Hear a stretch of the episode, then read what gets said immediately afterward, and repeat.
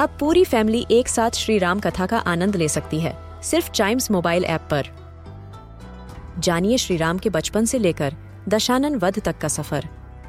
सरल रामायण, घर के सभी सदस्यों के लिए। आज ही डाउनलोड करें चाइम्स मोबाइल ऐप एप्पल या गूगल प्ले स्टोर से।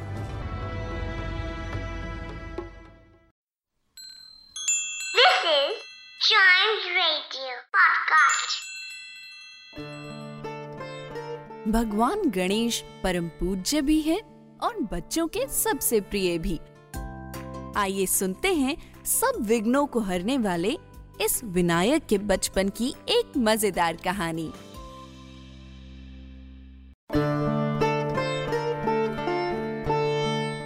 चूहे की सवारी की कहानी।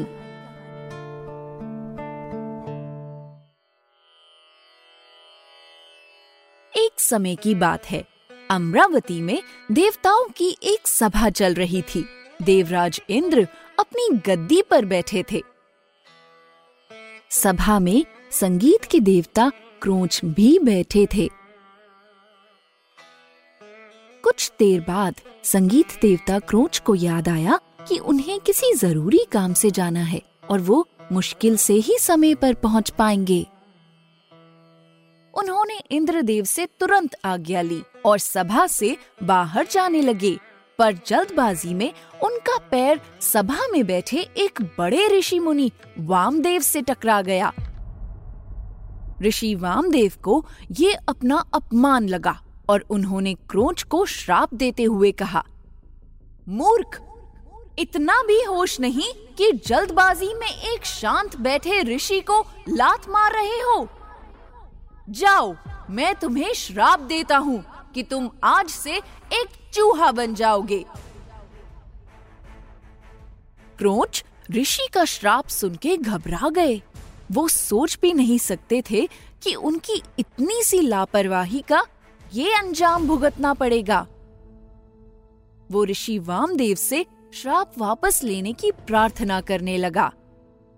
कुछ देर बाद ऋषि को क्रोच के माफ़ी मांगने पर दया आ गई और वो बोले, उदास मत हो, तुम चूहा ज़रूर बनोगे, पर फिर भी बहुत खुश रहेगा, क्योंकि बाल गणेश तुम पर सवारी करेंगे और एक दिन वही तुम्हारी सारी तकलीफें दूर करेंगे। बड़ी दुखी मन से क्रोच वहाँ से चले गए।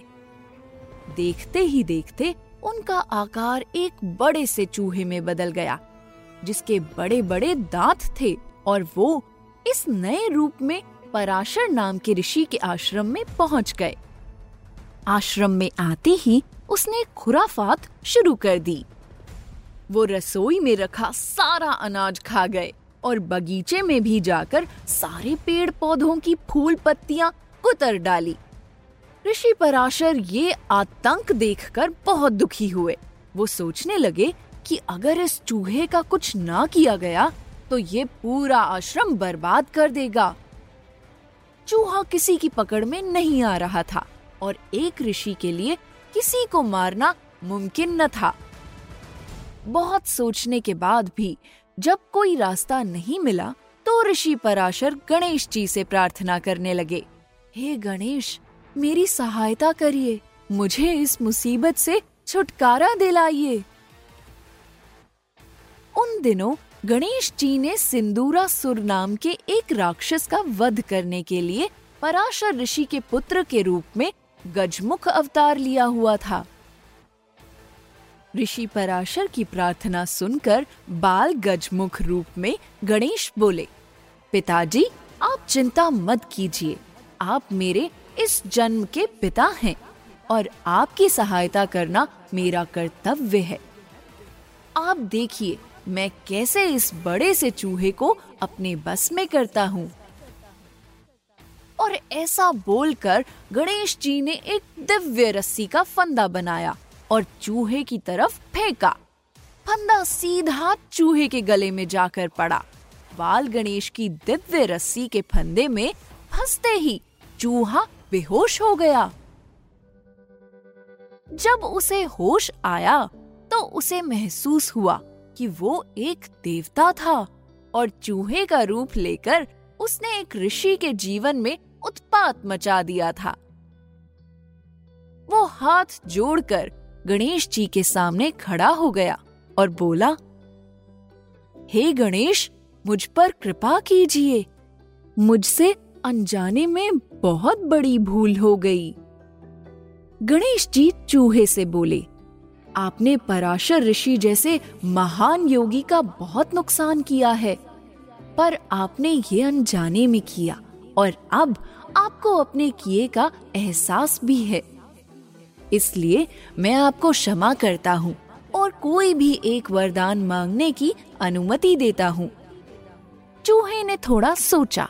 और बोला, आपके दर्शन हुए। यही मेरे लिए बहुत बड़ी बात है। अब किसी और वरदान की क्या ज़रूरत? आपके पास मेरे लिए कोई सेवा हो तो कृपया बताइएगा।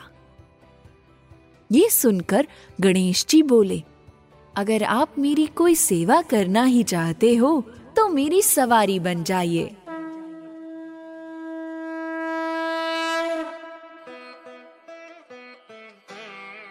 चूहे ने जैसा गणेश जी ने कहा, वैसा ही किया।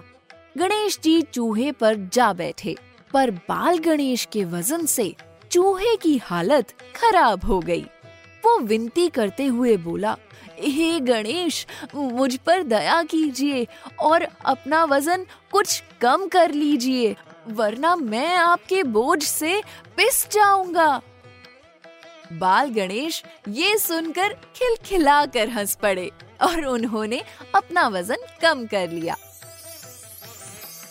फिर गणेश जी अपनी नई सवारी पर बैठकर घूमने निकल गए और इस तरह चूहा गणेश जी की सवारी बना।